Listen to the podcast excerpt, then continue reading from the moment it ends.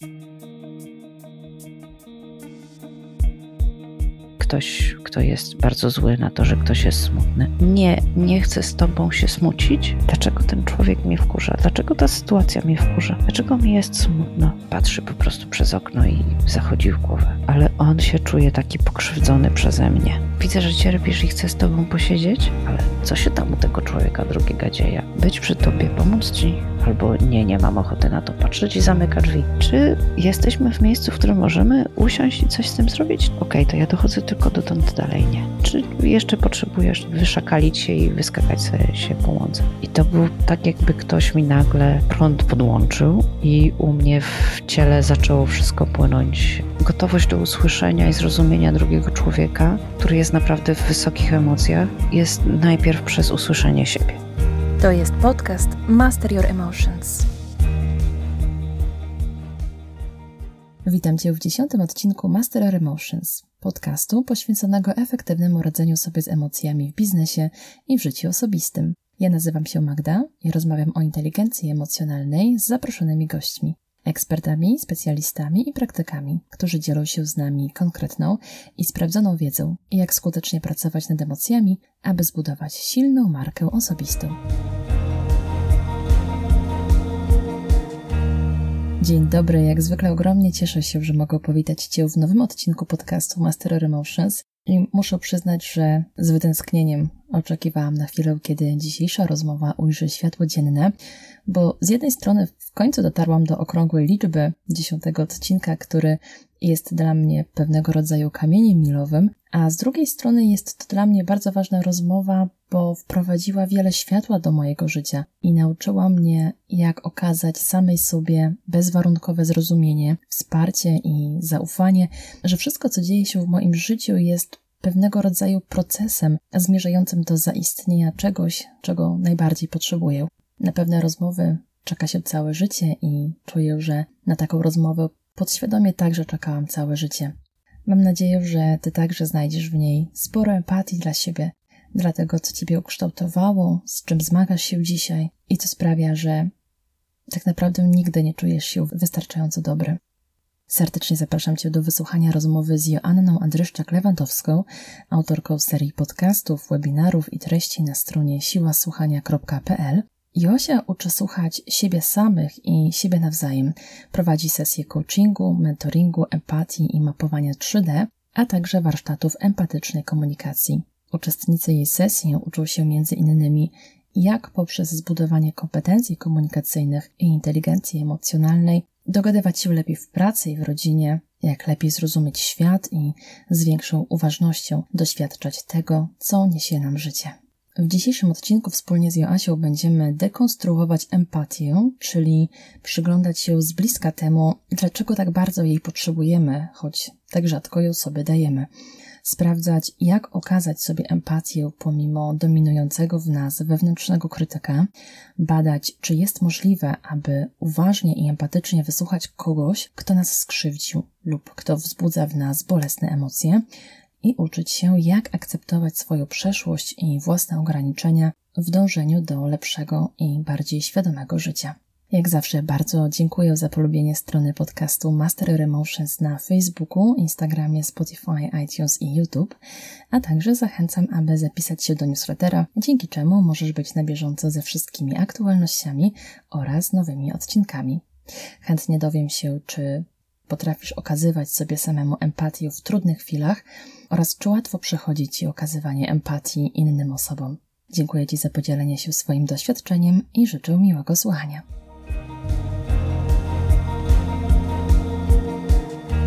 Cześć Josia. Cześć Magda. Bardzo serdecznie witam Cię w podcaście Master Emotions i ogromnie cieszę się, że będziemy dzisiaj dokonywać swoistej operacji na empatii, czyli będziemy ją dekonstruować, rozkładać na czynniki pierwsze i przyglądać się z bliska, czym tak naprawdę jest i do czego w ogóle jest nam potrzebna. Będziemy dzisiaj rozmawiać nie tylko o empatii do innych osób, ale przede wszystkim o empatii do samego siebie, która często wydaje nam się abstrakcją, biorąc pod uwagę, jak wiele krytycyzmu jest w nas samych zakorzenionych już od najwcześniejszych lat życia. Bardzo liczę na to, że Pomożesz nam założyć inną parę okularów i przekonać się, że empatia nie jest utopijną ideą, lecz realnym podejściem, które doskonale sprawdza się zarówno w życiu osobistym, jak i w biznesie. Oj, dziękuję za zaproszenie, bardzo długi wstęp. Jeżeli chodzi o empatię, postaram się pomóc, zrozumieć. E, chętnie podzielę się tym, do czego sama dotarłam przez te 10 lat, kiedy naprawdę bardzo intensywnie nad tym pracuję, myślę, żyję tym i pomaga mi to iść dalej w przód. Więc zaczynajmy. Na to właśnie liczę. Tak jak wspomniałam w swojej wiadomości, którą wysłałam Ci wraz z zaproszeniem do rozmowy w podcaście, empatia była zawsze dla mnie pięknym, ale dość enigmatycznym pojęciem. W wielu środowiskach utożsamiana jest z nadwrażliwością albo przewrażliwieniem lub z byciem taką emocjonalną gąbką, która jest podatna na zewnętrzne wpływy. A w jeszcze innych empatia to takie siedzenie z drugą osobą, która jest w głębokich emocjach, wspólne smucenie się, płakanie i przeżywanie jakiegoś wydarzenia czy problemu. Wszak empatia wywodzi się też z greckiego słowa empatea, co dosłownie oznacza cierpienie. Niemniej jednak ty bardzo stanowczo mówisz, że empatia nie jest słabością, lecz siłą. Czym dla ciebie jest empatia i jak opisałabyś ją komuś, kto nigdy nie miał z nią nic wspólnego? Ja jestem coraz dalsza od udzielania odpowiedzi na pytanie, czym jest empatia dla mnie i jak ją definiować. Ja stworzyłam całą serię materiałów na temat tego, jak zdekonstruować empatię, y, jak podchodzić do niej, jaka, jakie są jej definicje, co mówi o tym Goleman, co mówi o tym Siegel. I dochodzę do wniosku coraz bardziej, że tak naprawdę to jest jedno z tych słów, które każdy z nas rozumie na swój sposób. I żebyśmy nie wiem, jak próbowali uspójnić definicję i uspójnić to, w jaki sposób my patrzymy na to słowo, czym ono jest dla nas na co dzień, to się nie da.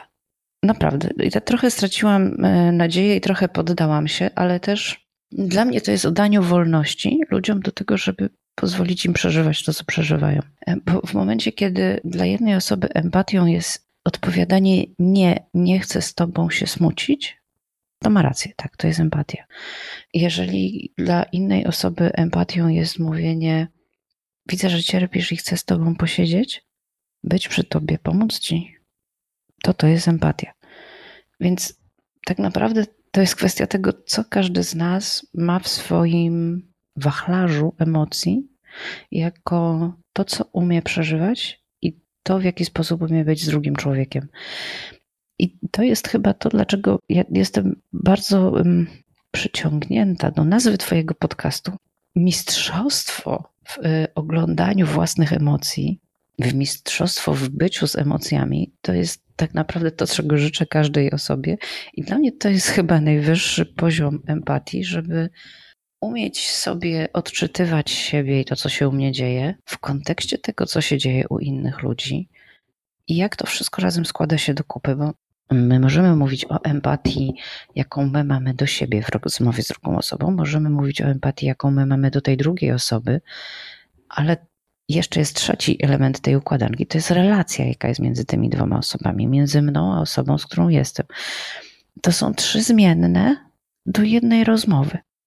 Naprawdę, żeby to poskładać, zrobić z tego jakąś jedną spójną definicję, coś, co będzie książkowo zrozumiałe, no to to jest trudne. Ja coraz częściej mówiąc, myśląc nawet samo o empatii, myślę o tym, jak ja jestem gotowa towarzyszyć drugiej osobie. Dla mnie to by była chyba na tę chwilę taka najbardziej spójna definicja empatii. To jest właśnie zadawanie sobie takiego pytania: jak ja jestem gotowa towarzyszyć drugiej osobie? I idealny przykład małe dzieci. Jak ja jestem gotowa towarzyszyć trzylatkowi w tym, że on coś tam w środku przeżywa i aktualnie stoi w kącie i drze się na cały regulator? Albo rzuca się na podłogę w sklepie i ewidentnie usiłuje wymusić jakieś zachowanie na rodzicach. Jak ja jestem gotowa towarzyszyć temu młodemu człowiekowi, tej młodej istocie w tym, co ona przeżywa? Jak ja gotowa jestem towarzyszyć sama sobie w tym, co przeżywam? Dokładnie. Mamy tu takie spojrzenie wielopoziomowe i myślę, że bardzo słusznie zauważyłaś, że każdy z nas tworzy swoją własną definicję empatii. Tak jest chyba z każdym obszarem rozwoju osobistego, że nie ma jednej ścieżki. Każdy z nas tworzy swoją indywidualną ścieżkę i fajnie mieć oczywiście taki korpus, taki punkt wyjściowy, natomiast dalsza droga będzie już kształtowana przez nasze własne decyzje. Bardzo spodobała mi się też definicja empatii, którą usłyszałam w Twojej rozmowie z Agatą Rybarską o emocjach w biznesie. I Agata stwierdziła, że empatia to, to jest takie wyjście ze swojego domku, wejście do czyjegoś domku i popatrzenie na świat przez jego okna. Ta definicja bardzo do mnie przemówiła, bo pokazała w taki namacalny sposób, co to znaczy wejść empatycznie w czyjeś buty. Zastanawiałam się też ostatnio nad tym, skąd bierze się w nas empatia. Czy to jest coś, z czym się urodzimy, czy coś, co nabywamy w procesie poznawczym, czy, czy coś, co musimy sami sobie wypracować. I trafiłam na pojęcie, które niezwykle mnie poruszyło, a mianowicie pojęcie emocjonalnej pępowiny, która pojawia się między matką a dzieckiem już od najwcześniejszych etapów rozwoju. I według autorki tej koncepcji, Margaret Mahler, wczesna relacja między matką a dzieckiem polega na nieświadomym procesie przepływu emocji. W pierwszych miesiącach życia emocje matki przechodzą na dziecko, natomiast nastroje dziecka udzielają się matce. Jakie jest Twoje doświadczenie w tej kwestii jako matki oraz eksperta w obszarze empatii? I która z koncepcji dotyczących źródeł empatii przemawia do Ciebie najbardziej? Bardzo podoba mi się ta metafora, której ona używa. E, jeśli nawet ona jest poparta jakimiś głębszymi badaniami albo czymś, co ona obserwowała, to jest dosyć spójne z tym, co zarówno obserwuję, jak i wiem, że ma miejsce takiego punktu widzenia czysto naukowego. Ja powiedziałabym nawet, że ja tego mocno doświadczyłam, więc tutaj ta więź emocjonalna tworzy się dużo wcześniej niż po urodzeniu dziecka. My od początku bycia powołanymi do życia na Ziemi mamy więź emocjonalną y, z osobą, która nosi nas w brzuchu. I to jest o wiele wcześniejsze niż sam moment narodzin. To już czysta neurobiologia i badania, które były przeprowadzone przez wielu naukowców od wielu lat, mówią wprost o tym, że przez pierwsze cztery miesiące życia matka, towarzysząc dziecku, emocjonalnie rozwija jego alfabet tych podstawowych emocji, które są mu potrzebne do tego, żeby przetrwać. Pierwsze podstawowe emocje y, związane z troską, miłością, lękiem, to są te, które będą pomagały młodej istocie po prostu przetrwać na Ziemi w momencie, kiedy coś by się stało e, i kiedy e, zostałaby od matki odłączona. Ten alfabet i ten wachlarz emocjonalny rozwija się później szerzej i dalej, ale tak naprawdę kluczowe, kluczowy upload emocjonalny odbywa się mniej więcej do 18 miesiąca życia. Matka jest pierwszą osobą, która nam te emocje pokazuje. Czasami my używamy też takiego stwierdzenia primary caregiver, czyli osoba, która jako pierwsza dzieli się troską i z troską opiekuje się młodym człowiekiem. To jest osoba, która modeluje nam nasze zachowania emocjonalne, która modeluje nam to, w jaki sposób my patrzymy na świat i jakie emocje umiemy rozpoznawać i jakie emocje dla tej osoby umiemy też nieść, bo nasz primary caregiver, nasza matka, czy ktokolwiek, kto nami się opiekuje, też przeżywa emocje w momencie, kiedy się nami opiekuje. I teraz uwaga, jeżeli dziecko jest smutne w momencie, kiedy chce mu się jeść i zaczyna płakać, to osoba, która świadczy tę opiekę, reaguje: No tak, oczywiście, że jesteś głodny, chodź, nakarmimy cię. I to jest taki naturalny sposób odwzorowania tego, że jeśli ja jestem smutna, to osoba, która jest naprzeciwko mnie jest smutna, ok, to jest smutek. E, dziecko niewerbalnie uczy się rozpoznawać emocje, nazywać je sobie w środku. Niestety nie wszyscy mamy kontakt ze wszystkimi swoimi emocjami w taki sposób, że jesteśmy w stanie je w ten sposób prosto odwzorować. I czasami zdarza się, że dziecko, które jest smutne, któremu jest ciężko, które jest głodne, które naprawdę ma coś takiego w sobie, co woła o, o troskę, dostaje od matki uśmiech. i dostaje radość, i dostaje zabawę, albo dostaje złość. Ty znowu jesteś głodny. To jest modelowanie, które powoduje, że my zaczynamy mm, mylić emocje. I czasami w momencie, kiedy jesteśmy smutni, mamy do tego już przywiązaną złość. Reagujemy naturalnie w sposób, który dla nas jest wyrażaniem emocji złości. I w ten sposób my później chodzimy po świecie. Jeżeli ktoś mówi o tym, że jest empatyczny w stosunku do kogoś, to ja najbardziej jestem tutaj skłonna powiedzieć, że to jest osoba, która jeżeli ja jestem smutna, to jest w stanie zmirorować, odwzorować mój smutek. Natomiast jeżeli ja jestem smutna, a ktoś odwzorowuje to złością, to nie jest do końca takie bycie właśnie z tą drugą osobą, to o którym mówiła Agata. To, to nie jest to bycie w tym domku. Wtedy te domki są dwoma oddzielnymi domkami i ktoś, kto jest bardzo zły na to, że ktoś jest smutny, patrzy po prostu przez okno i zachodzi w głowę, ale co się tam u tego człowieka drugiego dzieje? Albo nie, nie mam ochoty na to patrzeć i zamyka drzwi. Wiesz co, to ja zostanę na chwilę jeszcze przy obrazie domków, bo pojawiła mi się teraz taka myśl, że czasami w relacji z drugim człowiekiem znajdujemy się na dwóch przeciwstawnych biegunach. I każda ze stron być może pochodzi z zupełnie innego środowiska, z zupełnie innym systemem wartości, z zupełnie innym podłożem emocjonalnym, tak? I w jednym domku może mieszkać osoba, która ma do świata emocji, powiedzmy, bardzo zdrowe podejście, która rozumie, czym są emocje i jaką rolę odgrywają, nawet na takim poziomie intuicyjnym. A w drugim domku może mieszkać osoba z zupełnie odmiennym podejściem do tych kwestii, dla której być może empatia i emocje są pewnego rodzaju abstraktami e, lub która większość emocji, jakie będzie wyrażać, to będą właśnie takie trudne emocje i, i, i bolesne emocje, takie jak emocje złości, gniewu, frustracji, żalu, rozgoryczenia. Czy uważasz, że osoby mieszkające w dwóch skrajnie różnych domkach mają możliwość, żeby zbudować płaszczyznę dla wspólnej empatii, mimo że nie rozumieją siebie nawzajem i mają kompletnie inne doświadczenia życiowe?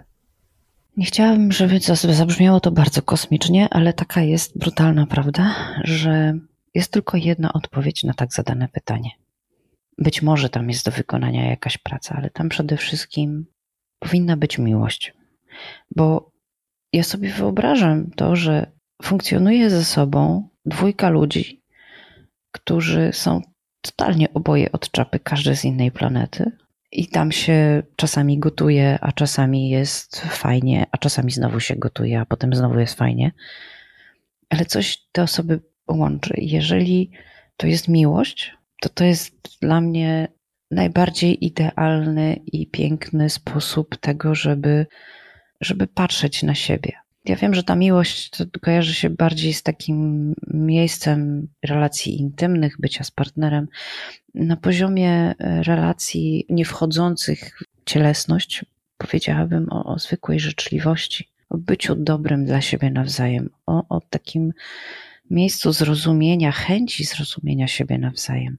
Bycie w miejscu, w którym ja z życzliwością, otwartością, z takim ja naprawdę chcę zobaczyć, co u ciebie jest, niezależnie od tego, jak bardzo ty teraz stoisz naprzeciwko mnie i po prostu drzesz się i masz ochotę rzucać i w ogóle jakieś, nie wiem, straszne wyrazy wychodzą z twoich ust.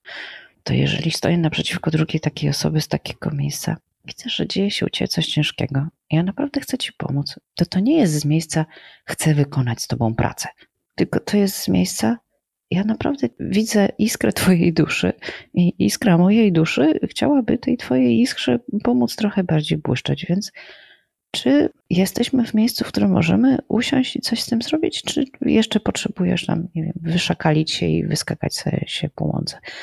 To wtedy możemy dalej prowadzić tę rozmowę. To jest też definicja empatii. To jest też sposób bycia z drugim człowiekiem. I tak naprawdę to jest kolejna rzecz, po którą my według mnie jesteśmy na Ziemi. Iść ze sobą ramię w ramię i uczyć się od siebie nawzajem różnych y, sposobów pójścia przez to życie. No, niektórzy uczą się w taki sposób, żeby było łatwiej, inni się uczą w taki sposób, żeby było trochę trudniej. Czasami jest dzięki temu ciekawiej, ale my sami, my, my wszyscy dla siebie jesteśmy absolutnie nieodzowni. Znaczy, emocje, e, neuroplastyka mózgu i to wszystko, co się dzieje na poziomie naszego układu nerwowego, naszych ciał i znajduje odwzorowanie z tym, że wyrzucamy z siebie jakieś słowa i to, są jakieś emocje, które my pokazujemy. To to wszystko składa się tak naprawdę na jeden spójny obraz, na ile ja mam gotowość uczestniczyć w tym, przez co ty przechodzisz. I modelować tym swoim wachlarzem i słownikiem, którym ja już się posługuję, pomóc zamodelować ci to, do czego ty chcesz dojść. To jest też mm, o takim bardzo dużym przyzwoleniu na to, żeby ten drugi człowiek miał po prostu wolność w tym, żeby, okej, okay, to ja dochodzę tylko dotąd, dalej nie. To jest też bardzo wysoki poziom, że tak powiem, ukochania drugiego człowieka i bycia życzliwym w stosunku do niego, nie popychania go, że ty musisz więcej. Mhm. Wspominasz właśnie o życzliwości. To jest jeden z kluczowych elementów empatii, na który bardzo często zwracasz uwagę. I w tym rozumieniu życzliwość to nie jest coś, czego do końca można się nauczyć. To jest coś, co albo mamy, albo nie.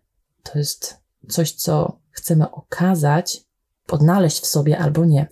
Niemniej jednak bez życzliwości trudno tworzyć się na empatyczne słuchanie i zwłaszcza w przypadku osób, które zmagają się z brakiem wzajemnego zrozumienia, życzliwość będzie miała szansę stać się takim łącznikiem pomiędzy nimi. Zanim jednak przejdziemy do esencji naszej dzisiejszej rozmowy, czyli do dekonstrukcji empatii, chciałabym zapytać, jak wyglądało Twoje osobiste spotkanie z empatią? Każdy z nas, kiedy odkrywa coś, co jest dla nas relatywnie nowe, często doświadcza efektu wow lub efektu aha, o którym za chwilę będziemy mówić. Czy dla Ciebie odkrycie empatii to również był taki moment aha, czy to była droga do zrozumienia, czym tak naprawdę jest? Mm, jeżeli pozwolisz, to najpierw trochę odnoszę, odniosę się do tego, co powiedziałaś wcześniej o życzliwości. Bo ja, ja chyba przez chwilę rzeczywiście mówiłam o tym, że życzliwość ma się lub nie. Natomiast to nie jest tak, że jej się nie można nauczyć. Problem polega tylko na tym, w jaki sposób można się uczyć życzliwości. I życzliwości ciężko się nauczyć z książki.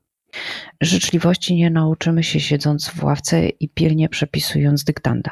Życzliwości uczymy się w miejscach, w którym ludzie w stosunku do nas są życzliwi, życzliwi i my widzimy, na czym to polega. Świat modeluje nam życzliwość i my dzięki temu tą życzliwość y, niesiemy dalej.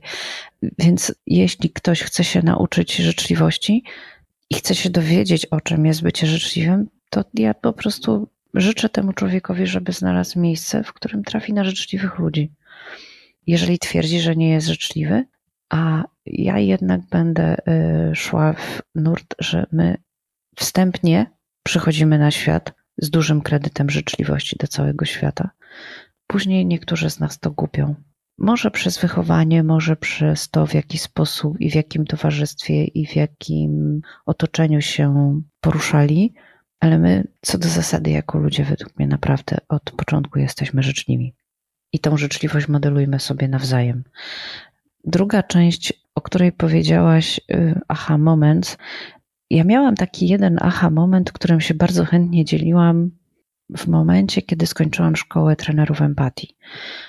Bo w szkole spędziłam 3 lata, ponad 3-3,5 roku. I tam rzeczywiście był taki jeden moment, to, był, to była chwila, w której prowadziliśmy ćwiczenie. Ja bardzo chętnie dzielę się tym ćwiczeniem i pokazuję je w internecie. Można moje, moje posty znaleźć na ten temat. Empatyczna makarena.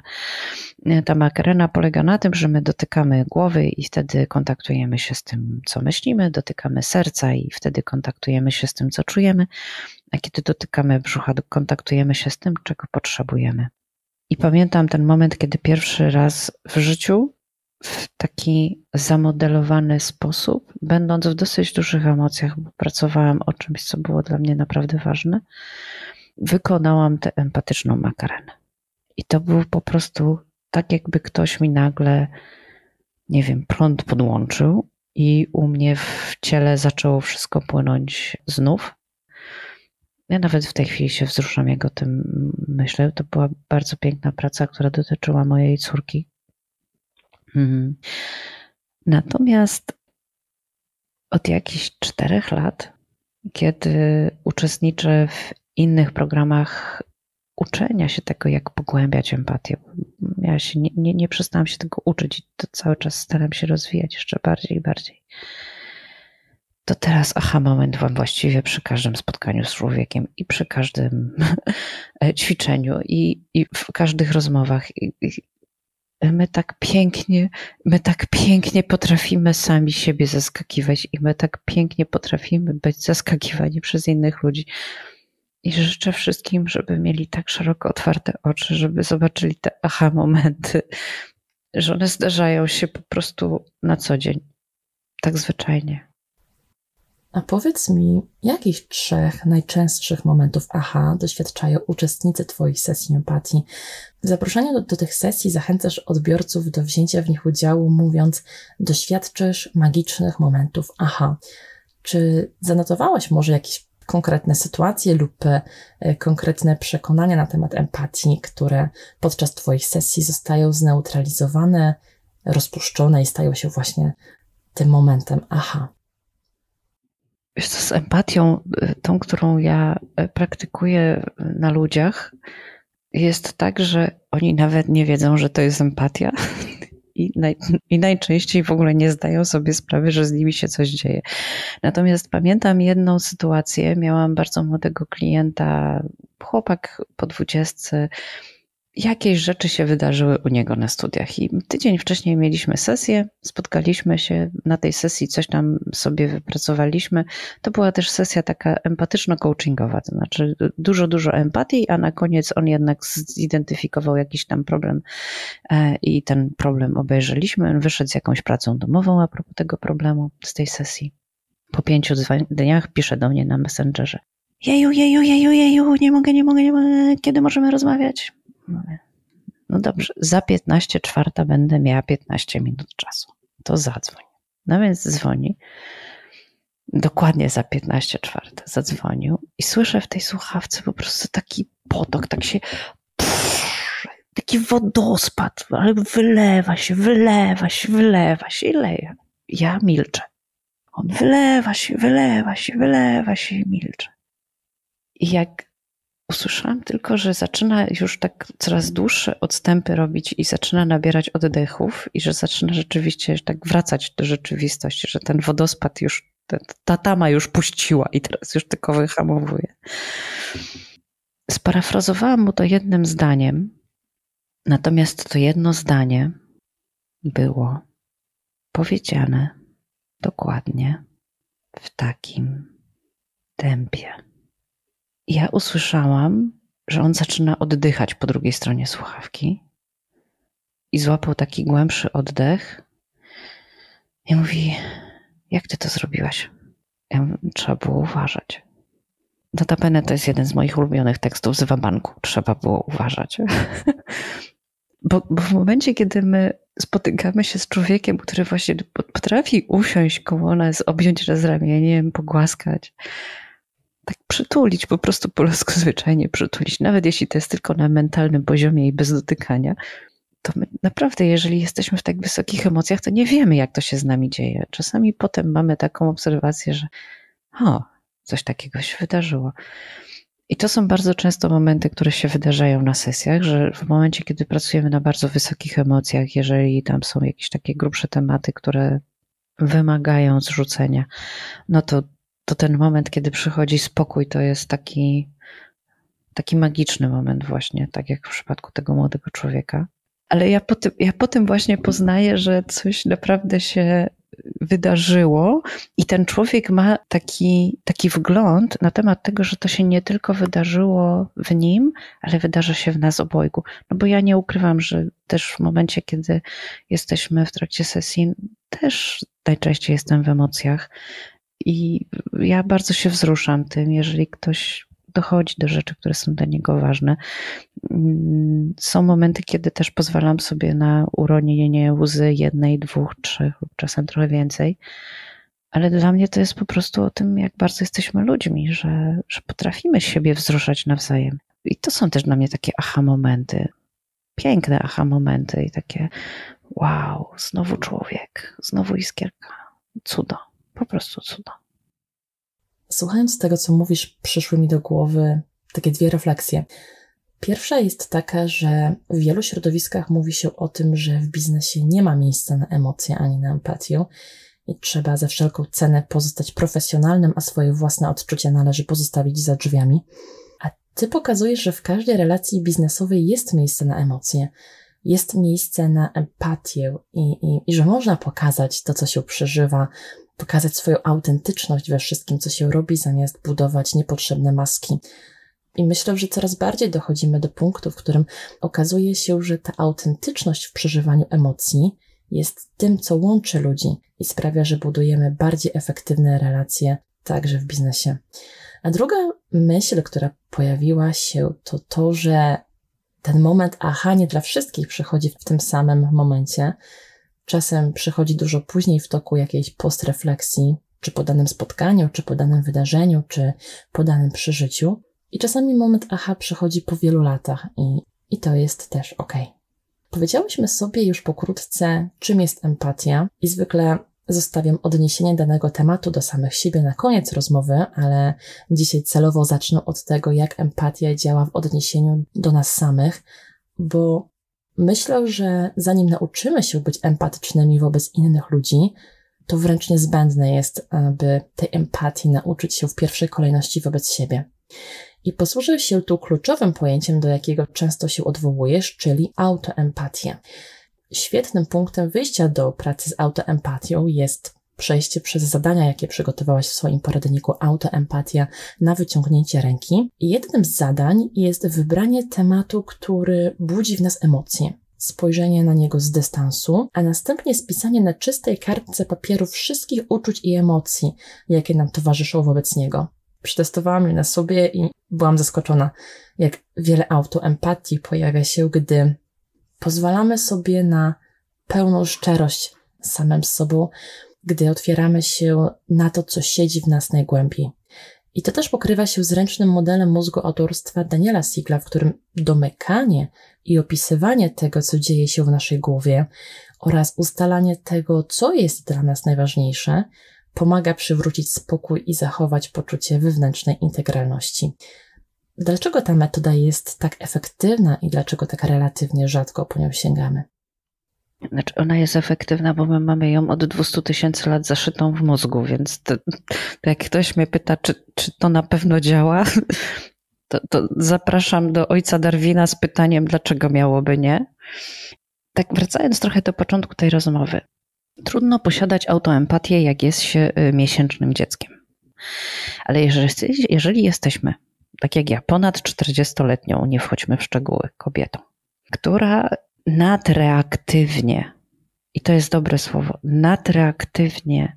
Podchodzi do wszystkiego, co ją na tym świecie spotyka, w taki sposób, który odbywa się negatywnie jeszcze na jej zdrowiu, życiu, relacjach z innymi osobami, no to to jest moment, w którym rzeczywiście zamiast oglądać się na to, jak ten świat jest skonstruowany, to zaczęłabym od siebie. E, ja przedwczoraj usłyszałam przepiękną metaforę tego, w jaki sposób my funkcjonujemy na świecie. Od momentu, kiedy się rodzimy, zaczynamy nakładać na siebie jakieś warstwy ubrań.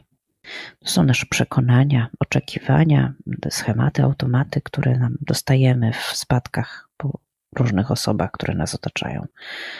I w momencie, kiedy zaczyna się w nas coś psuć, to większość z nas, zamiast zacząć rozbierać się z tych ubrań, zaczyna budować klimatyzator.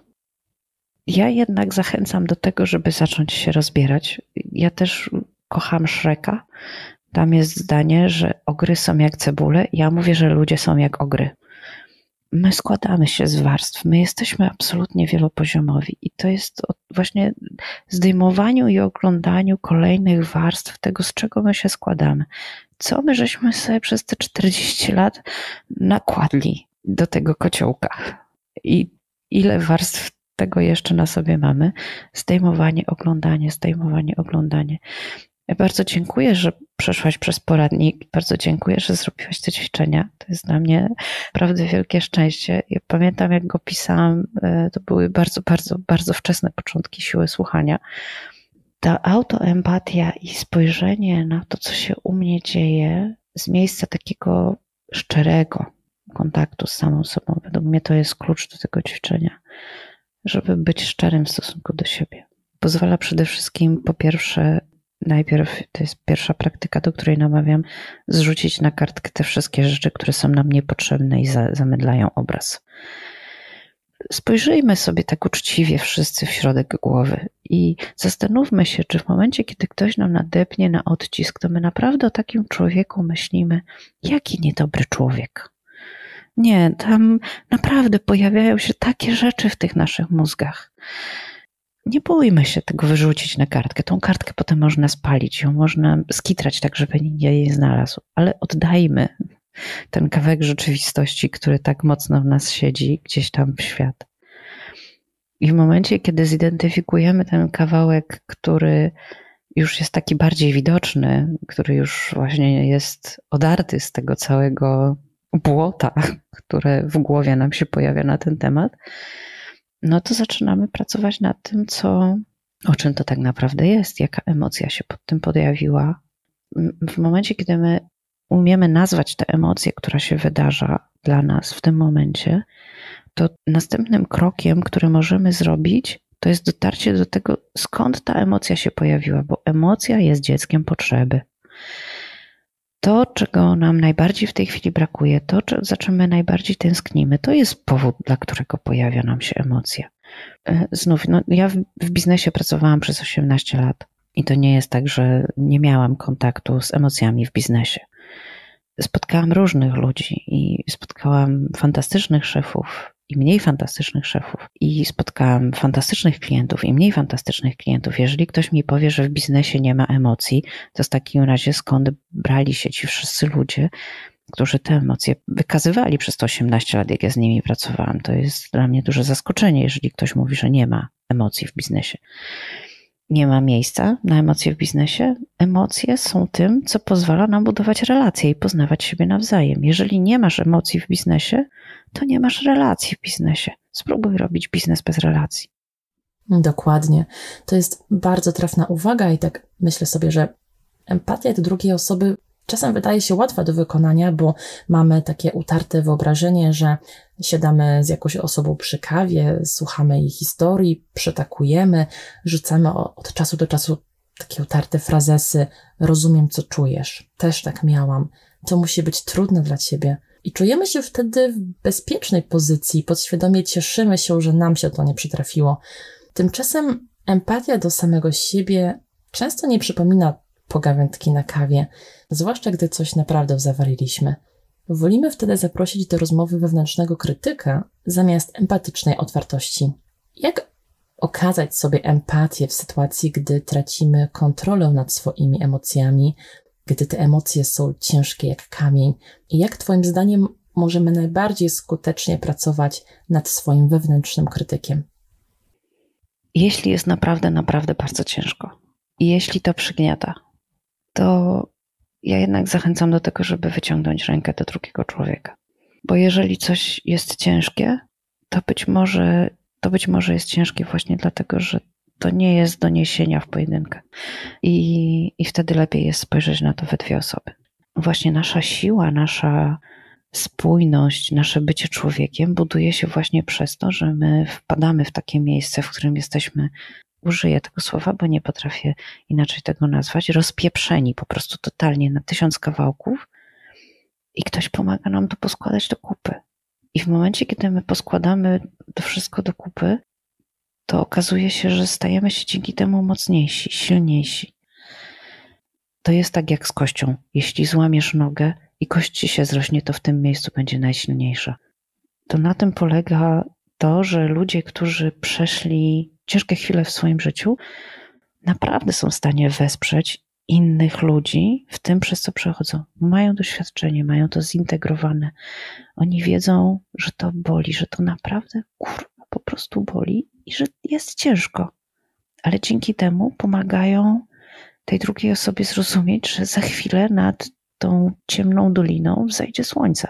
I to, to właśnie też o tym jest empatia nie o tym, żeby na siłę wpychać się w ciemną dolinę albo na siłę widzieć jakieś wschodzące słońce, tylko żeby Zrozumieć, że każdy z nas żyje w własnym tempie.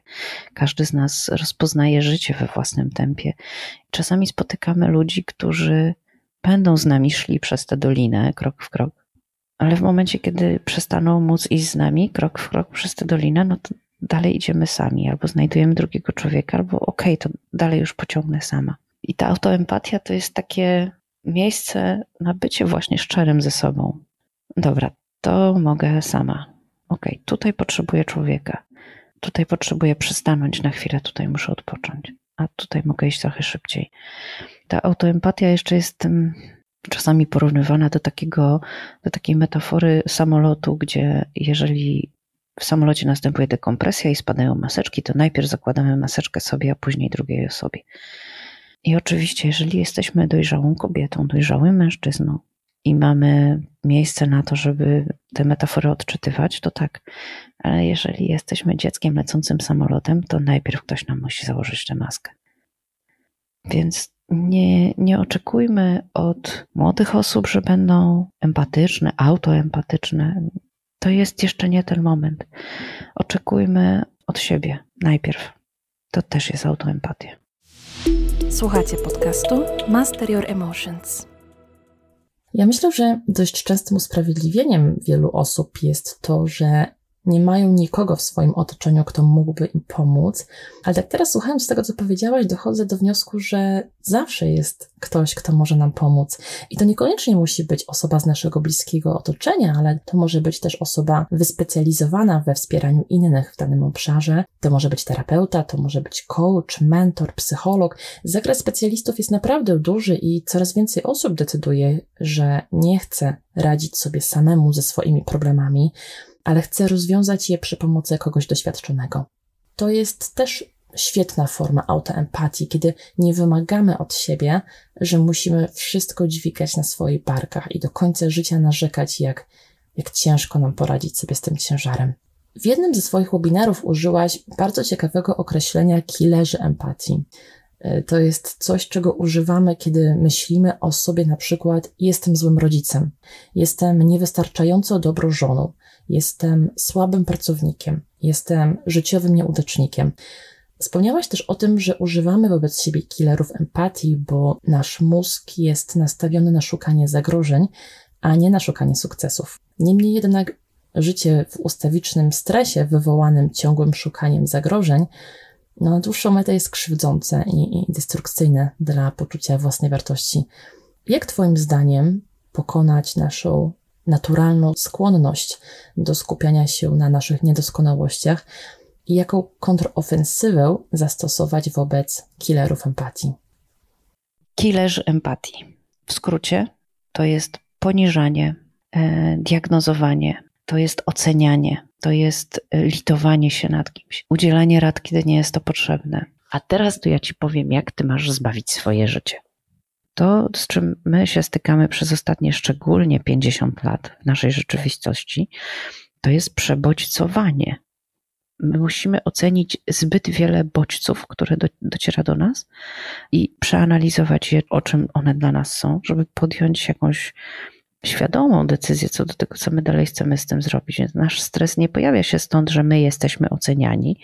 My jesteśmy oceniani od zawsze, tylko z tym, że ilość tych ocen, która jest naokoło nas, jest teraz dramatycznie duża. Ona wzrosła i rośnie w nieprawdopodobnym tempie w górę, więc zachęcam do tego, żeby spróbować wyhamować siebie z ilością bodźców.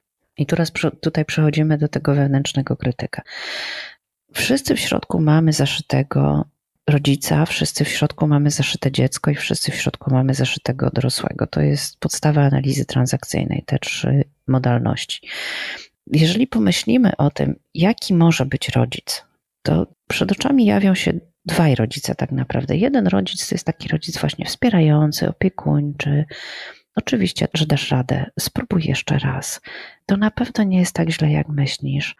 Zobacz, czy nie możesz tego zrobić inaczej. To jest ktoś, kto otacza nas ramieniem, idzie z nami właśnie ramię w ramię, pomaga, popycha, puszcza wtedy, kiedy trzeba puścić. Drugi rodzic to jest rodzicem właśnie taki bardziej krytyczny, który jest z takiego miejsca nie, to jest nie tak. Źle robisz. Uważaj. ile ja nadużywałam słowa uważaj w stosunku do mojego dziecka wychowując je, to jest dużo empatii muszę mieć do siebie, kiedy myślę o tym. Ale to jest też proces. E, więc tych dwóch rodziców, mając w środku w sobie zaszytych, my czasami popadamy w tendencję nasłuchiwania jednego z nich bardziej. I tego, którego słuchamy bardziej, to jest właśnie ten wewnętrzny, krytyczny, za, zaszyty w nas rodzic. On naprawdę chce dla nas dobrze. Pomyślmy o tym, tak jak słuchasz słuchaczu tego, to zastanów się, czy osoba, która cię wychowywała, jednak nie chciała dla ciebie najlepiej, jak tylko mogło być w twoim życiu. I on czasami po prostu przestaje umieć gadać tak, żeby nas to wspierało, i wtedy zamienia się trochę w tego krytycznego rodzica. Natomiast nasz mózg niestety jest właśnie skonstruowany tak, że przez tą podatność na szukanie zagrożeń w otoczeniu, my o wiele chętniej słuchamy tych zagrożeń i nasłuchujemy tego, co może się wydarzyć złego, niż słuchamy tej pozytywnej e, informacji, tego, co jest dobrego pod spodem, jaka jest intencja, ale o co tak naprawdę chodziło. Ja sama ze sobą przeprowadziłam dosyć długi proces takiego właśnie demistyfikowania tego, co ja sądziłam na temat własnego procesu wychowania siebie przez moich rodziców. I i my jako dzieci jesteśmy okrutni w stosunku do naszych rodziców, bo my bardzo często właśnie nie chcemy słyszeć, że oni chcą dla nas dobrze, tylko my, my widzimy i słyszymy, dlaczego to jest tylko 4. Przy czym to jest najczęściej jeden z najlżejszych komunikatów, jaki można usłyszeć, no ale on jest o ocenie. Ja bardzo zachęcam wszystkich, którzy mają trudność z ilością oceny w życiu, żeby na każde jeden komunikat ocenny, który jest takim negatywnym, niewspierającym, sformułowali pięć wspierających.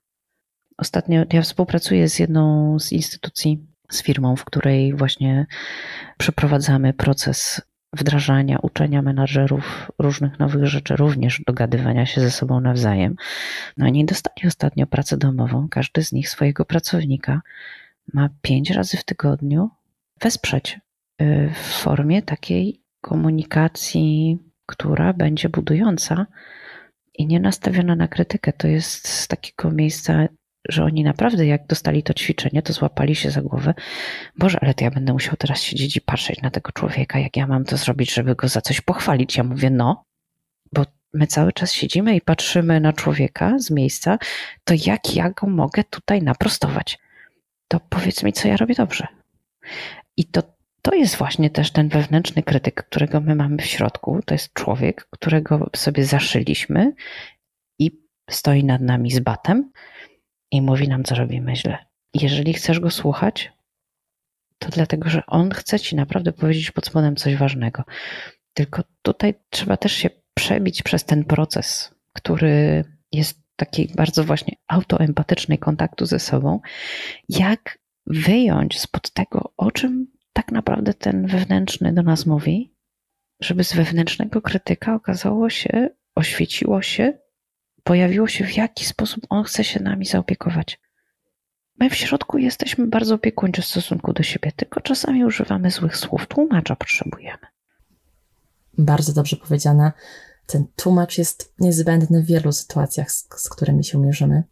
Pozwól proszę, że wrócę jeszcze na chwilę do zagadnienia rodzicielstwa, bo to jest coś, co działa w nas poniekąd dwuwymiarowo. Możemy spojrzeć na rodzicielstwo, którego doświadczyliśmy, i rodzicielstwo, które obecnie sprawujemy wobec naszych dzieci. I empatia w rodzicielstwie bywa dość skomplikowaną sprawą, bo z jednej strony możemy mieć żal do swoich rodziców, że w jakimś ważnym momencie tej empatii do nas im zabrakło, lub tak jak powiedziałaś, być może rodzice nie umieli jej nazwać lub okazać w taki sposób, jak tego potrzebowaliśmy. Ale chwilę po tym, kiedy to my jesteśmy rodzicami, łapiemy się na tym, że popełniamy te same błędy i w jakimś sensie powtarzamy utarte schematy zachowań, jakie obserwowaliśmy w swoim domu.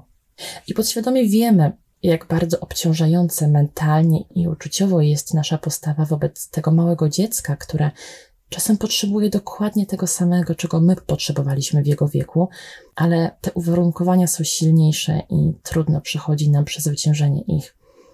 Powiedz mi, czy droga do okazywania empatii naszym dzieciom wiedzie przez okazanie empatii najpierw naszym rodzicom dla błędów wychowawczych, jakie popełnili, lub może nawet nie błędów, ale braku umiejętności wyrażenia lub nazwania tego, co czuli w odpowiedni sposób.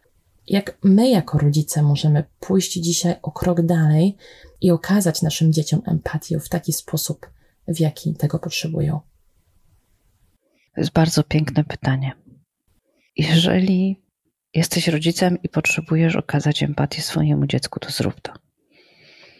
Jeśli jesteś rodzicem i ważne jest dla ciebie, żeby towarzyszyć twojemu dziecku w tym, w czym mierzy się w życiu, to towarzysz. Jeśli chcesz znaleźć spokój i pokój ze swoją przeszłością, to poszukaj. My, i to jest coś, co było dla mnie ogromnym wsparciem i odkryciem. My naprawdę nie składamy się ze schematów, które tylko przekazali nam nasi rodzice. My składamy się ze schematów, które naszym rodzicom przekazali dziadkowie. Składamy się ze schematów, które naszym dziadkom przekazali pradziadkowie. I tak naprawdę, jeżeli siedzisz człowieku przy tej słuchawce i słuchasz teraz tego, co my mówimy do ciebie, to, to nie jest tak, że tam siedzi jedna osoba. Z tyłu za tobą siedzą twoi rodzice, za nimi siedzą dziadkowie, za nimi siedzą pradziadkowie. My jako człowiek po ziemi chodzimy jako system wartości i przekonań wszystkich ludzi, którzy byli wcześniej przed nami. Oczywiście niektórzy z nich robili jakieś rzeczy w życiu, które są dla nas niezrozumiałe. Odnalezienie powodów, motywacji, które pod tym były, bardzo dużo pozwala zrozumieć w życiu. My jesteśmy obudowani całym systemem naszych własnych przekonań, które my zbudowaliśmy sobie przez 40 kilka lat na przykład życia, albo 30 kilka lat, bardzo długo. I część z nich rzeczywiście pochodzi z miejsc, w których no, wcześniej były zbudowane na przekonaniach naszych rodziców, wcześniej były zbudowane na przekonaniach naszych dziadków. Pamiętajmy, że my jesteśmy zaledwie 70-80 lat po naprawdę trudnych wydarzeniach, które spowodowały śmierć wielu osób w rodzinach, y, przesiedlenia i takie sytuacje, które po prostu były traumami, ciężkimi traumami, które się niosły później na pokolenia i część z nas cały czas jeszcze niesie nieprzeżyte żałoby, żale, nieprzeżytą złość za naszych dziadków, rodziców. Mnie to spojrzenie naprawdę dało ogromną wolność do tego, żeby wybierać, na ile ja mam w tej chwili w sobie gotowość do tego, żeby mierzyć się z demonami przeszłości, na tyle, na ile ja mam gotowość w sobie, żeby nieść niektóre z tych rzeczy dalej. Też mam takie doświadczenie, że są rzeczy, które będziemy z uporem maniaka stosować jako schemat swojego życia, bo ona nas wspiera, on służy naszemu przetrwaniu. Będziemy iść zaparte w to, że tak jest dla nas najlepiej. No i pewnego dnia przychodzi moment, w którym się okazuje, że to już nie jest dla nas najlepiej i można się go pozbyć. I to jest też piękne, że my nie jesteśmy w procesie samonaprawiania się w mgnieniu oka, że wchodzimy do jakiejś magicznej kapsuły i tam nagle stajemy się ideałem człowieka. Nie, ja uważam, że właśnie dzieci są po to na świecie, żeby nam pokazać, że dzięki nim my możemy stać się lepszym człowiekiem. A ja ubóstwiam i kocham i w ogóle uważam, że jedno z najważniejszych zdań, jakie w życiu usłyszałam na temat rodzicielstwa, to to, że końcowym produktem wychowania dziecka jest rodzic. Bo jeżeli pomyślimy o dzieciach, które my w tej chwili wychowujemy, to my wychowujemy ich na rodziców dla naszych wnuków. I teraz, w momencie, kiedy wychowujesz dziecko, które kiedyś będzie rodzicem Twojego wnuka czy wnuczki, zastanów się, jakie chcesz życie dla swojego wnuka lub wnuczki. Jaki wpływ masz teraz na to, co Ty robisz swojemu dziecku? Jaki sposób się troszczysz o nie, w jaki sposób je wychowujesz, co kiedyś będzie się przekładało na to, że ona będzie dobrym człowiekiem i będzie troszczyć się o swoje dzieci. To daje tak niesamowitą siłę dla mnie do tego, żeby po prostu codziennie próbować. To bardzo piękne, co powiedziałaś, i zawiesiłam się przez chwilę na tym, bo bardzo to do mnie przemawia i daje zupełnie inną perspektywę tego, kim my możemy być dzisiaj jako rodzice, a zwłaszcza kiedy patrzymy na dziecko jako na szansę lub drogę do tego, żeby coś w nas się przeobrażało, żebyśmy kształtowali siebie na nowo. Może to się zadzieć zarówno w aspekcie rodzicielstwa, jak i w aspekcie partnerstwa, bo pojawienie się drugiej osoby w naszym życiu jest silnym czynnikiem powodującym zmianę i pozwalającym odkrywać siebie w zupełnie nieznanych dla nas do tej pory kontekstach. Bywa, że te relacje są trudne, zwłaszcza na początku, kiedy musimy się dotrzeć, kiedy ma miejsce wiele emocjonujących konfrontacji, kiedy brakuje jeszcze takiej pełnej empatii i zrozumienia dla motywów działania drugiej osoby. To wszystko jest nowe i na drodze stoi wiele znaków zapytania. Tę zdolność do współodczuwania stanów drugiej osoby przesłania nasz własny ból i cierpienie.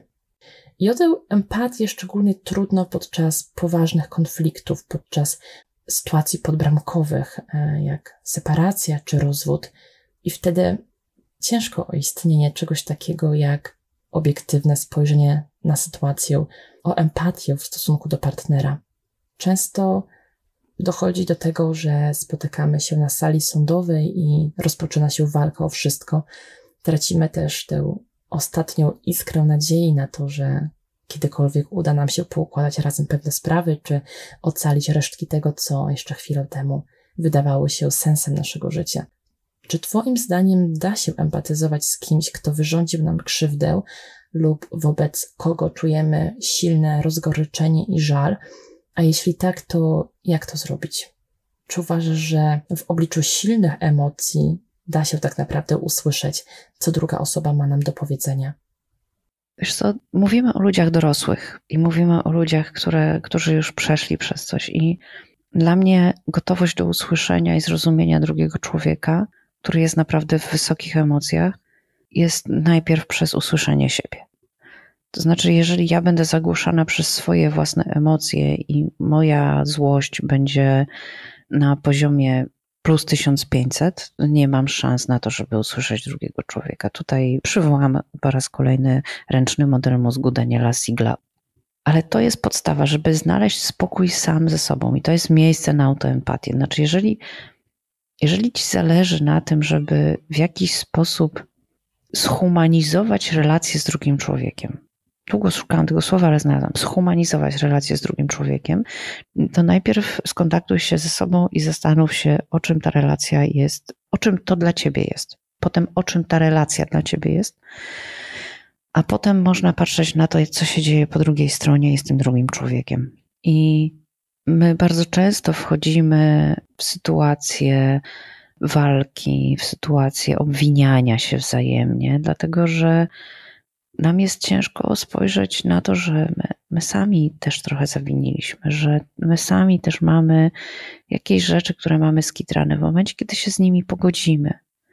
W momencie, kiedy właśnie znajdziemy pokój, swój własny spokój w tym, będzie nam łatwiej szukać porozumienia z drugą osobą i próby zrozumienia tego drugiego człowieka. Według mnie ciężko jest zrozumieć drugiego człowieka, jeśli nie rozumiemy tego kawałka siebie, który z tym drugim człowiekiem jest związany. Też taki kawałek, który się pojawia, i my to bardzo często robimy nieświadomie, najczęściej z miłości do tego drugiego człowieka, albo głębokiej życzliwości, jaką do niego mamy, to jest branie odpowiedzialności za uczucia i emocje tej drugiej strony. I, I w momencie, kiedy widzimy, że jemu jest trudno, czy jej jest trudno, to to, co się w nas pojawia, no to jest takie trochę branie, że to przeze mnie. My nie wiemy, czy to jest przeze mnie. Naprawdę nie wiemy. Ja bardzo zachęcam i wiem, że to jest jedna z najtrudniejszych rzeczy w życiu umieć oddać odpowiedzialność za emocje drugiej osobie, tej osobie, ale on się czuje taki pokrzywdzony przeze mnie. Nie wiesz, czy przez ciebie. On się czuje pokrzywdzony. Tak, czuje się pokrzywdzony, ale, ale coś go do tego miejsca doprowadziło. Natomiast jeżeli usiłujesz być teraz psychologiem i rozwiązywać jego e, wszystkie problemy, terapeutyzować na siłę, rozkminiać to za niego, zabierasz mu życie. Zajmij się swoim życiem najpierw. Sprawdź, dlaczego to u ciebie tak mocno rezonuje. Co takiego się dzieje u ciebie, że tak aż się trzęsie w środku, a potem dopiero zajmij się tym, co jest po drugiej stronie, pod warunkiem, że ta druga osoba będzie chciała. Bo to jest też szczególnie u nas taka idea ratowania wszystkiego i wszystkich. Jesteśmy bardzo, bardzo za tym, żeby ratować osoby, które albo nie chcą, żeby je ratować, albo to nie jest naszą rolą, żeby je ratować. Najpierw empatia do siebie, najpierw spojrzenie na to, co jest dla mnie najważniejsze, co jest u mnie, co mi to robi, że takie rzeczy dookoła się dzieją, a potem dopiero właśnie pomaganie drugiej osobie, przy czym to pomaganie może też polegać poprzez oddzielenie się od tej osoby. Tego też wiele osób nie rozumie, że naj, czasami największą pomoc, jaką możemy udzielić drugiemu człowiekowi, to dać mu przestrzeń. Czasem bardzo trudno jest wybalansować, czego tak naprawdę chce druga osoba i czego potrzebuje, bo słyszymy wypowiedzi w stylu: Nie chcę Twojego współczucia, a chwilę potem słyszymy: Nikt nie chce mnie zrozumieć. Współczucie bywa mylone z litością lub pożałowaniem. Jakie są według Ciebie różnice między współczuciem a empatią i czego tak naprawdę potrzebujemy? Wiesz co, w momencie, kiedy słyszę komunikat nie chcę Twojego współczucia, e, to brzmi to jak odpowiedź na e, litowanie się nad człowiekiem. E, no i tutaj mamy killer empatii, killer relacji pod tytułem litowanie się współczucie dla drugiego człowieka z miejsca litowania się rzeczywiście jest czymś, co nie przybliża nas w relacji, to raczej będzie nas oddalało. Część osób rzeczywiście mówi o tym, że empatia to jest współodczuwanie i bycie w tym czuciu z drugą osobą. Ja zachęcam do tego, żeby patrzeć na każdego człowieka, na każdą sytuację, na, na wszystko indywidualnie. Ja wiem, że w przebodźcowanym świecie to jest bardzo trudne, ale też tak sobie myślę, że ten świat przez ostatnie półtora roku nas wsparł chyba jednak trochę w tym, żeby ilość bodźców zmienić, po to, żebyśmy zaczęli patrzeć na to, co jest naprawdę ważne. I ta empatia to będzie właśnie takie towarzyszenie sobie i innym, którzy nas otaczają w tym, e, w tym przez co idziemy, tak? Przy takim założeniu, że to właśnie jest ścieżka, którą po prostu idziemy sobie razem przez życie trzymamy się jakoś za rękę, a czasami przestajemy się trzymać za rękę, czasami ktoś idzie skrótem przez lasek, a my dalej łączką. I to też jest empatia. Zgadza się. Wspomniałaś o przebodźcowaniu e, i rozmawiamy także sporo o killerach empatii, ale mamy też rozpraszacze empatii. I one pojawiają się w każdej relacji, w relacji z partnerem, z dziećmi, z rodzicami, ze współpracownikami, w życiu codziennym spotykamy się z takimi sytuacjami, w których nie zgadzamy się z punktem widzenia drugiej osoby i wtedy mamy do wyboru albo obstawać przy swojej racji, bez względu na to, gdzie leży prawda, albo otworzyć się na rozumowanie drugiej osoby, ryzykując, że być może po raz kolejny okaże się, że nie mieliśmy racji. Bardzo trafnie nazwałaś tę pierwszą postawę jako rozpraszacz pod tytułem posiadanie racji. Jak wyeliminować z naszej komunikacji ten rozpraszacz i przestać słuchać przez pryzmat naszych ocen, przekonań i uprzedzeń? Mienie racji, posiadanie racji i udzielenie komuś rad, w jaki sposób ma sobie radzić ze swoim życiem, to jest jeden z tych killerów.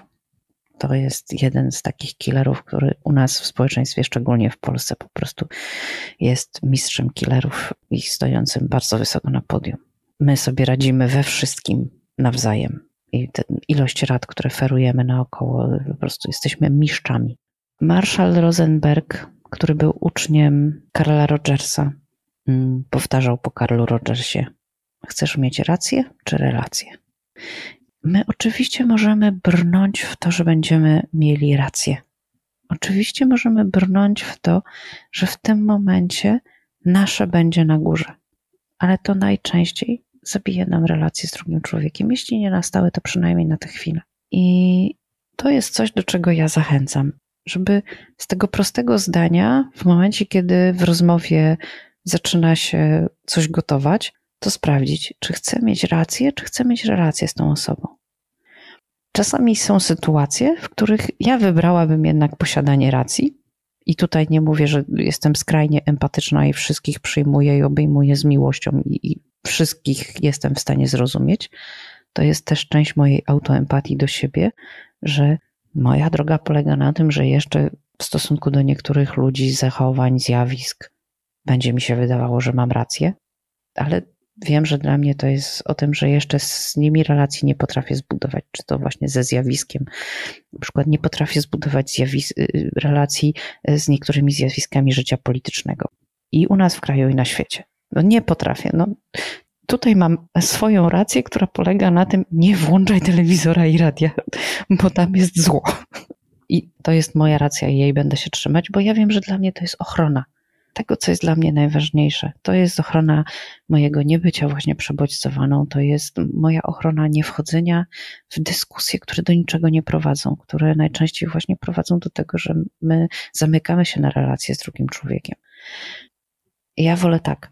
I kolejne rozwinięcie tego, o, o czym mówisz, to jest jak zbudować nawyk.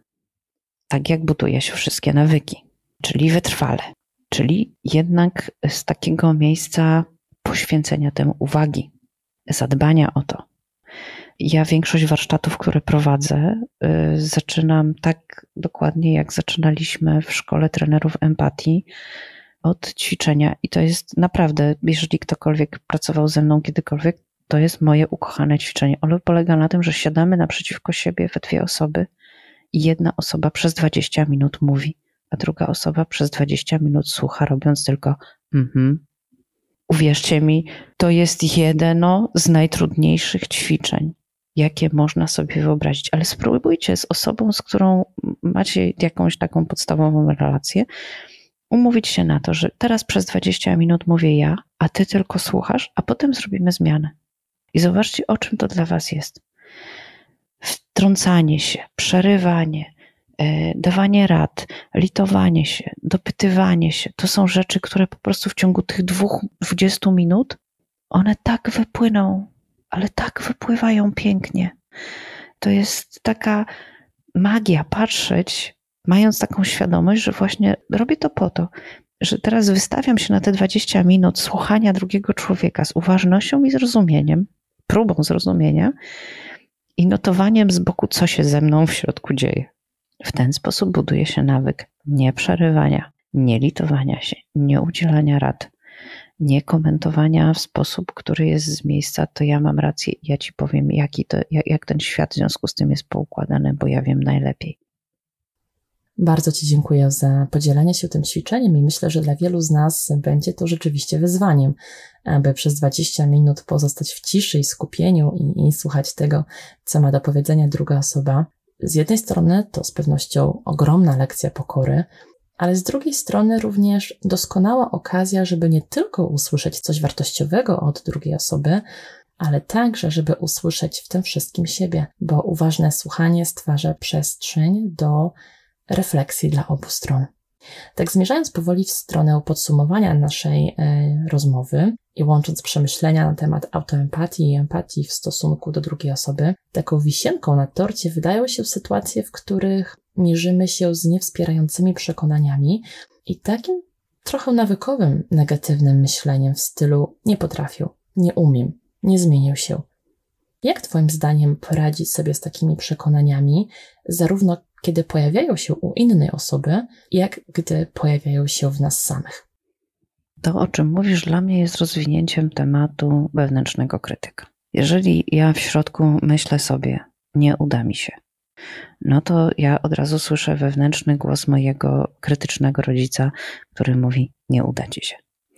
I żeby doprecyzować, to nie jest tak, że to tylko rodzic mógł ci mówić to, to mógł ci mówić inny człowiek, który był dla ciebie ważny, był autorytetem. Dla mnie na przykład autorytetem przez bardzo wiele lat była moja pani od matematyki i jak ona mówiła, że mi się nie uda, to mi się nie uda. I ja do tej pory nie opanowałam niektórych rzeczy, które y, z matematyką mają coś wspólnego, chociaż z sukcesem pracowałam jako analityk na rynku finansowym. Ale ten krytyk wewnętrzny, który mówił, nie uda ci się, no właśnie, on przez wiele lat mnie napędzał do tego, żeby jednak próbować. Przez wiele lat wspierał mnie w tym, żeby się sprawdzać, a jak go posłuchałam, to wróciłam do sceny z, z siódmej klasy szkoły podstawowej, w której okazało się, że stałam kiedyś raz przed tablicą. To było naprawdę trudne zadanie i ta pani wtedy powiedziała, nie uda ci się. Ja wysłałam morze empatii do tej czternastoletniej dziewczyny, która stała wtedy przed tą tablicą opuszczona, smutna e, i, i potrzebowała po prostu empatii. spotkałyśmy się, uścisnęłyśmy sobie ręce, e, obejrzałyśmy to zadanie i no i okazuje się, że to, to, to, nie jest już takie straszne, że teraz już jest trochę łatwiej. I ten mikroproces, który właśnie ja przeprowadziłam na sobie, to jest takie spotykanie się z momentami, które były krytyczne dla pojawienia się takiego komunikatu po raz pierwszy. E, bo my te komunikaty gdzieś tam słyszeliśmy właśnie w jakichś momentach naszego życia i one z jakiegoś powodu były dla nas ważne wtedy. Teraz już ważne nie są i co więcej, nie wspierają nas dalej. W związku z tym fajnie by było je zmienić. Mm, to, do czego zachęcam, to to, żeby znaleźć tą intencję, która jest pod spodem takiego komunikatu, bo on najczęściej naprawdę, uwierzcie mi, wychodzi z miejsca, w którym jest o dbaniu o nas, o jakąś taką naprawdę głęboką troskę o to, żebyśmy przetrwali, żebyśmy przeszli, żeby, żeby nam się udało. Tylko mówię, no, komunikat jest słaby. Więc to jest kawałek, do którego zachęcam. Dbanie właśnie o taką higienę.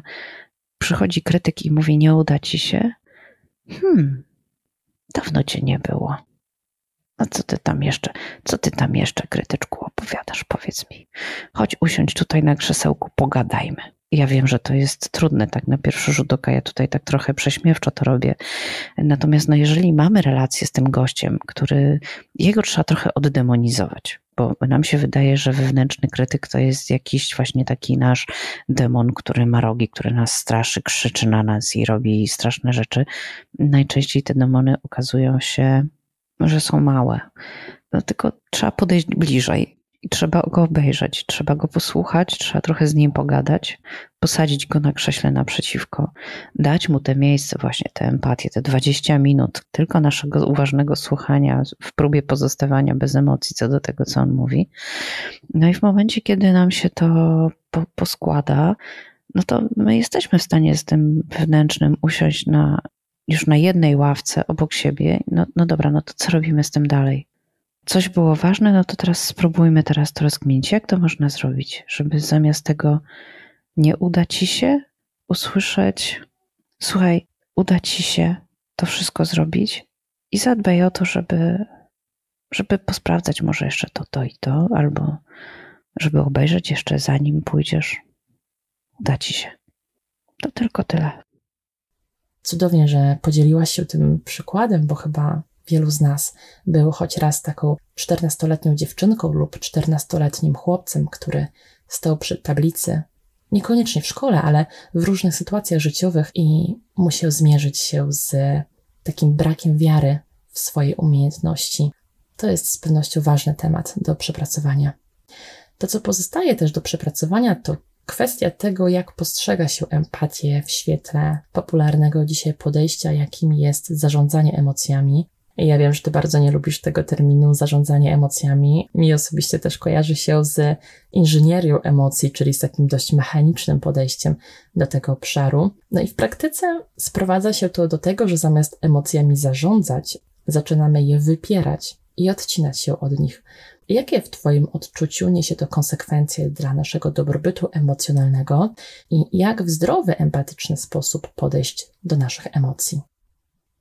To będzie długa odpowiedź, bo najpierw podzielę się z Tobą y, kawałkiem mojego życia, które miało miejsce 11 lat temu.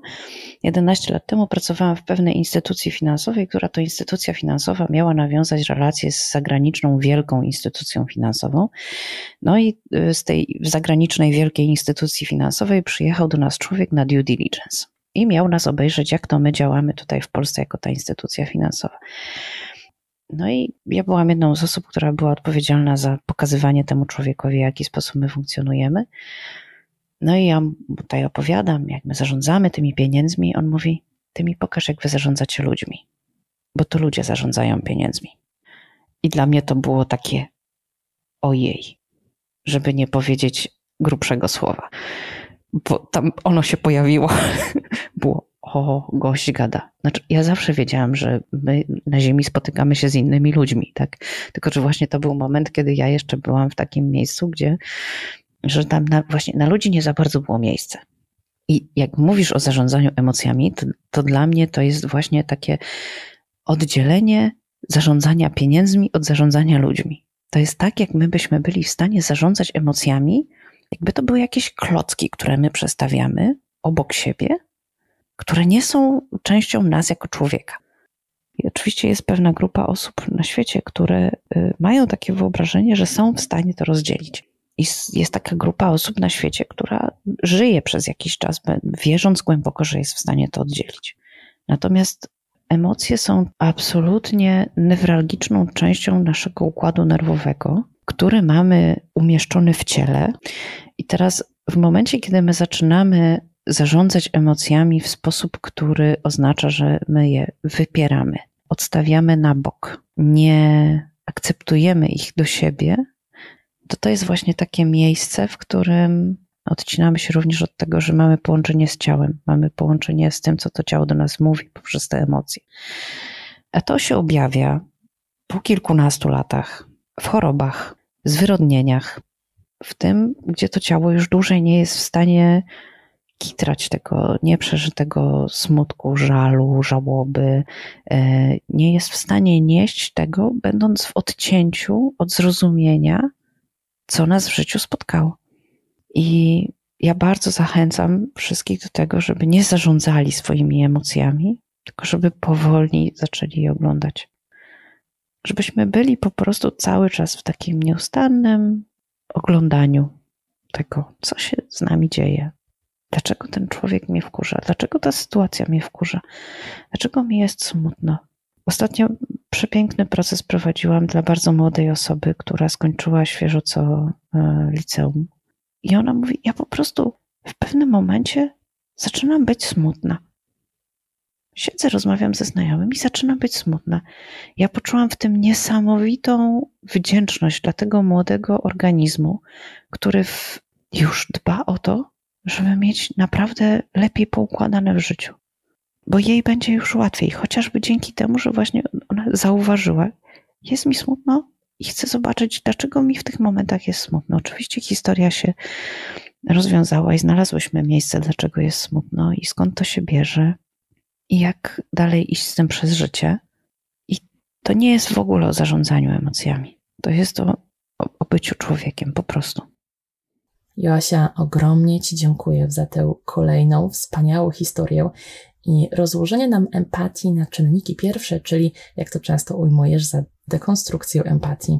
To, co bardzo mocno rezonuje ze mną po dzisiejszej rozmowie, to żeby słuchać, jak to pięknie kiedyś ujęłaś z ciekawością dziecka karmiącego kaczki, czyli bez dawania gotowych rozwiązań, bez narzucania swojego punktu widzenia i bez starania się, żeby za wszelką cenę mieć rację. Jak słusznie kiedyś też zauważyłaś, empatia jest jak mięsień, który trzeba ćwiczyć dokładnie tak samo, jak ćwiczymy ciało na siłowni, ale zawsze najpierw na sobie, nie na innych.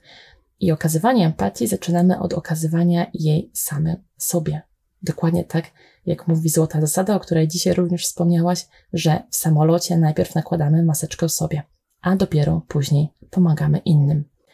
Gdybyś miała podsumować to, o czym dzisiaj rozmawiałyśmy, jakie trzy rady dałabyś osobom, dla których empatia jest dość odległym pojęciem, wręcz obcym, ale które chciałyby spróbować przybliżyć się do niej i dać sobie szansę na doświadczenie jej dobrodziejstwa?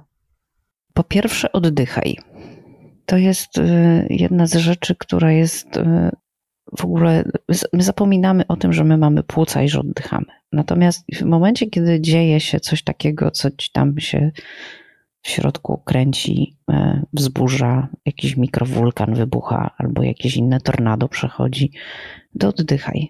To jest pierwsza rzecz, którą zawsze radzę. To jest też pierwsza rzecz, którą staram się modelować w rozmowie. Znaczy, sprowadzenie osoby, z którą rozmawiam, właśnie do miejsca, w której razem bierzemy jeden głęboki wdech.